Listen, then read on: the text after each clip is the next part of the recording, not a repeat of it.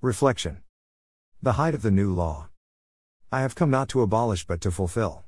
Amen, I say to you, until heaven and earth pass away, not the smallest letter or the smallest part of a letter will pass from the law, until all things have taken place.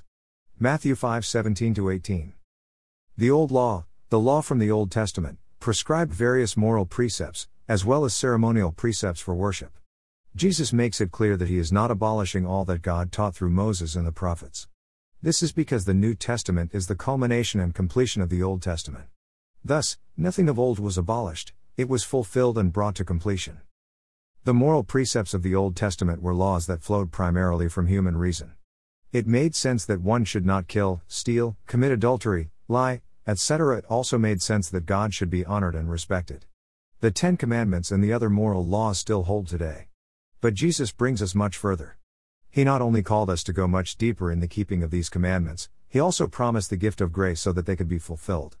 Thus, thou shalt not kill is deep into the requirement of complete and total forgiveness of those who persecute us.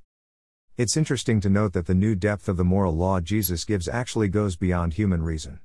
Thou shalt not kill makes sense to almost everyone, but love your enemies and pray for those who persecute you is a new moral law that makes sense only by the help of grace. But without grace, the natural human mind alone cannot arrive at this new commandment. This is extremely helpful to understand, because oftentimes we go through life relying upon our human reason alone when it comes to making moral decisions. And though our human reason will always direct us away from the most obvious moral failures, it will be insufficient alone to guide us to the heights of moral perfection. Grace is necessary for this high calling to make sense. Only by grace can we understand and fulfill the call to take up our crosses and follow Christ. Reflect. Today, upon your own calling to perfection. If it doesn't make sense to you how God can expect perfection of you, then pause and reflect upon the fact that you are right, it doesn't make sense to human reason alone.